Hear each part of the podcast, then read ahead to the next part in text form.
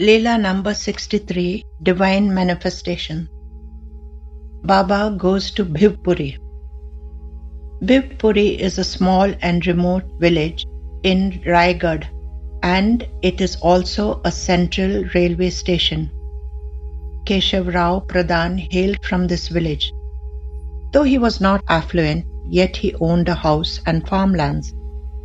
To make both ends meet, he worked as a bill collector in a private financing company.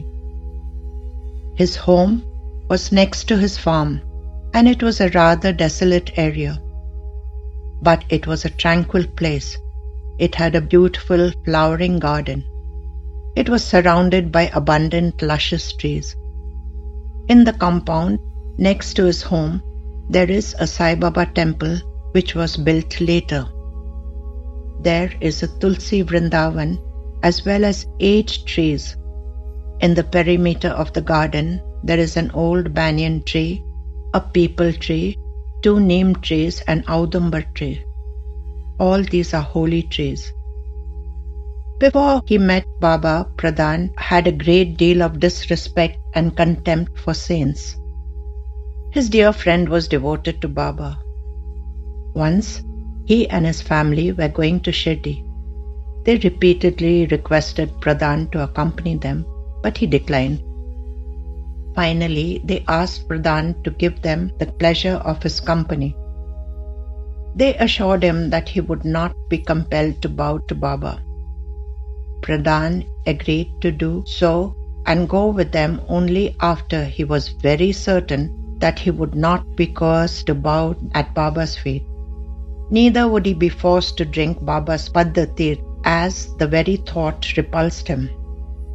Finally, he agreed as he thought, I will sit in the room while the others go to worship Baba. They reached Shirdi and his friend requested Pradhan to accompany him. All of them went to the Dwarkamai, which was crowded. So Pradhan gladly sat in the corner, far away from the sanctum sanctorum. Gradually, the crowd became less and the Dwarkamai was empty. His friend was in the sanctum sanctorum worshipping Baba. Bring that irresponsible, contemptuous rascal here, ordered Baba, pointing to Pradhan. His friend brought him before Baba, who was still shouting.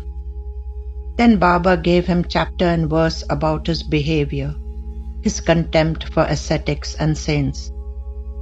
While Baba was shouting, Pradhan got glimpse of Baba's omnipresence and his knowledge of every passing thought. Pradhan's soul was touched by Baba's word, and his contempt for saints vanished. At that very moment, he became an ardent devotee of Baba.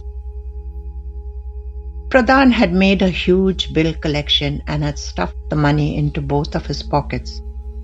Baba then ordered him to empty his pockets.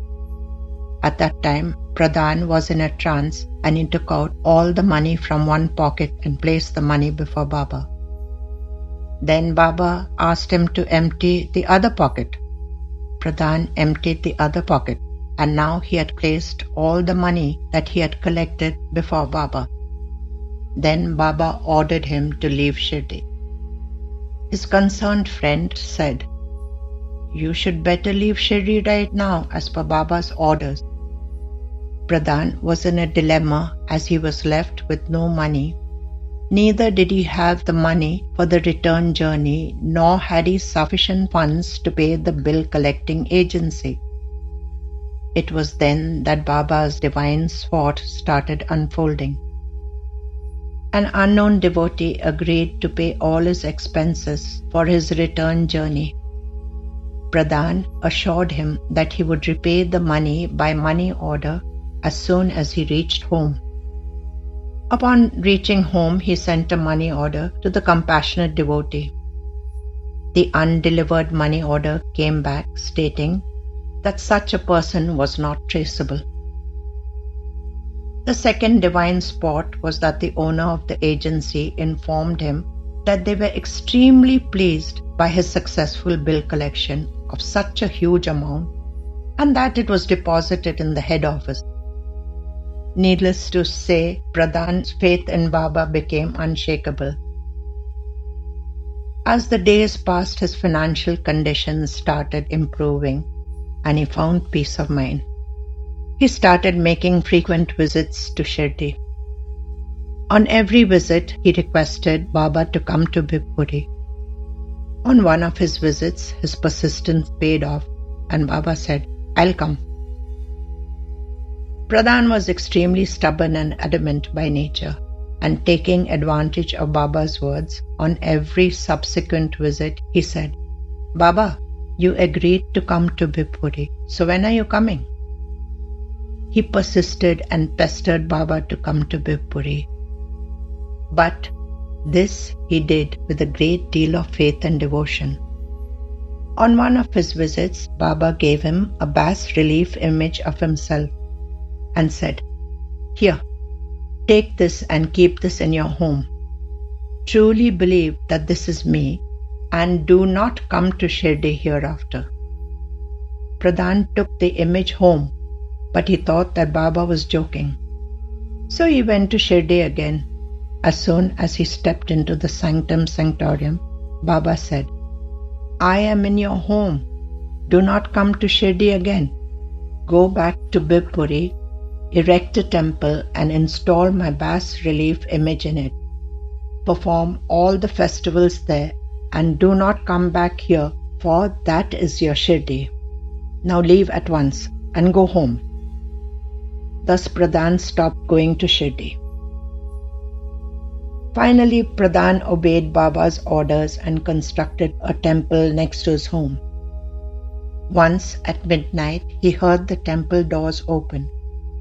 He and his family went to see who it was. Everyone was surprised at what they saw. Baba entered the temple and closed the door behind him.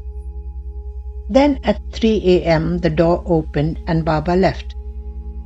He narrated this wonderful event to all his friends and relatives, who also came to behold this wonderful scene.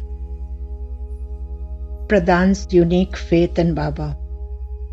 Pradhan had such immense faith in Baba that if a scorpion or other poisonous insects were found in the home or courtyard, he fearlessly took them and placed them before Baba's idol and said, why are you troubling me so needlessly?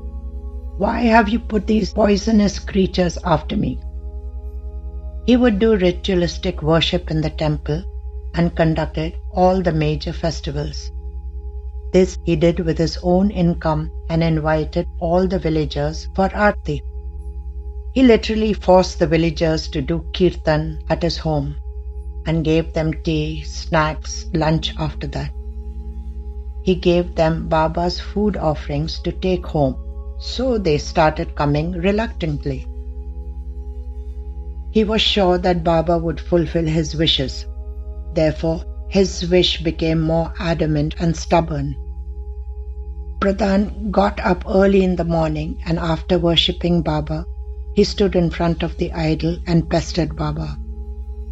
One day he stood in front of the idol and said, Baba, you have come to stay here.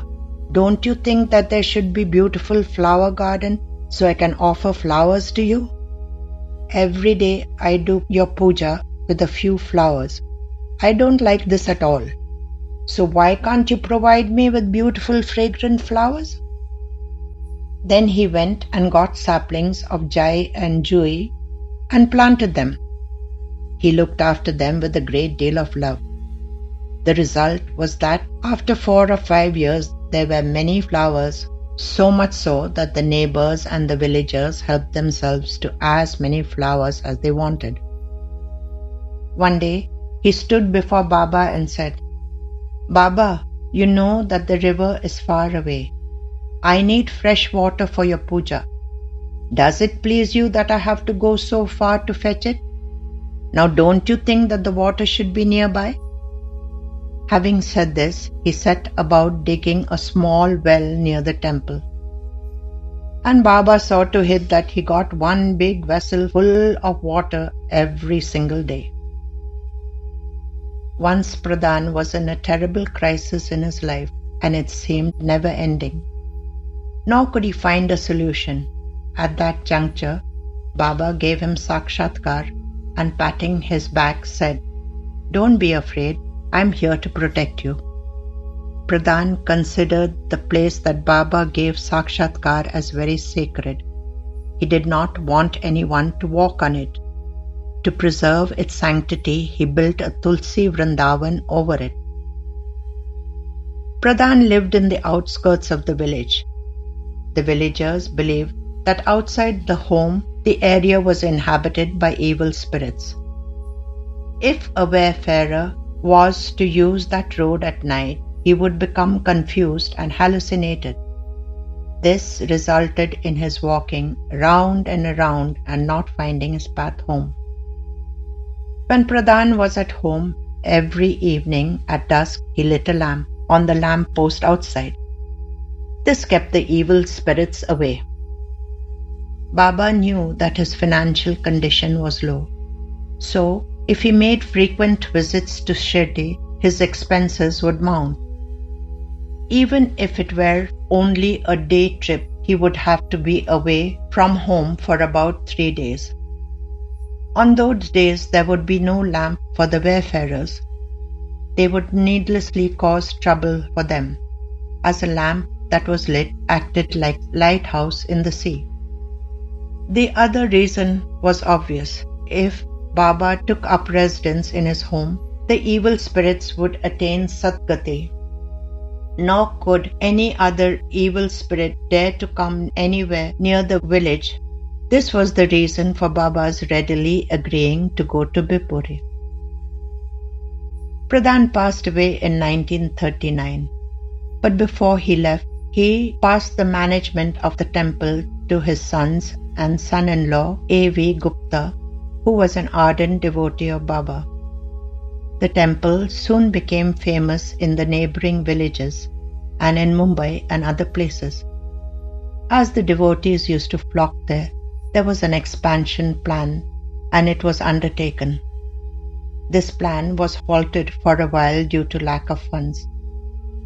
Then a devotee named Narayan Purohit started doing Parayan of the Sri Sai Satcharita to find a solution. On the fourth day, Baba appeared in his dream and said, Where is my Dhunimai? There is no Dhuni here, then how can it be Shirdi? When Baba gives an order, he finds a solution. The Dhuni was led by A.R. Valewalkar or Dev Baba, the grandson of Hemadpant. The total expenses were borne by Kumar Sen Samant.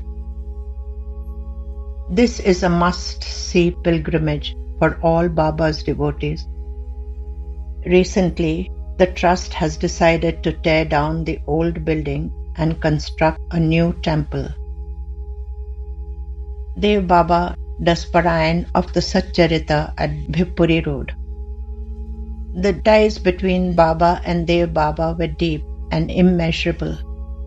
Dev Baba often went to Bhivpuri temple to do Parayan of the Sri Sai Satcharita. On one occasion, he completed the Parayan at 11 am. The villagers knew that it was the last day of reading, so they gathered at the temple to receive prasad. On completion of the Parayan, a grand feast was offered to everyone. Soon it was 12 o'clock and the Aarti was performed. The villagers stayed on to attend Aarti. Although completely immersed in the Aarti, Dev Baba felt a very powerful spiritual presence besides him. He opened his eyes and looked around. A tall man was standing next to him. He was dressed like a shepherd, but he looked quite different from the rest of the villagers. At that time, Mantra Pushpanjali, or the offering of flowers to the deity, was completed. Everyone went forward to offer flowers to the idol. The shepherd, however, stood right where he was and quietly let the flowers fall on his own feet. Dev Baba saw this and realized that Baba had blessed him by appearing for the arti on the day his parayan was completed. With utter devotion, he prostrated before him. The source is Sai Prasad Magazine Special Issue Dasera 1993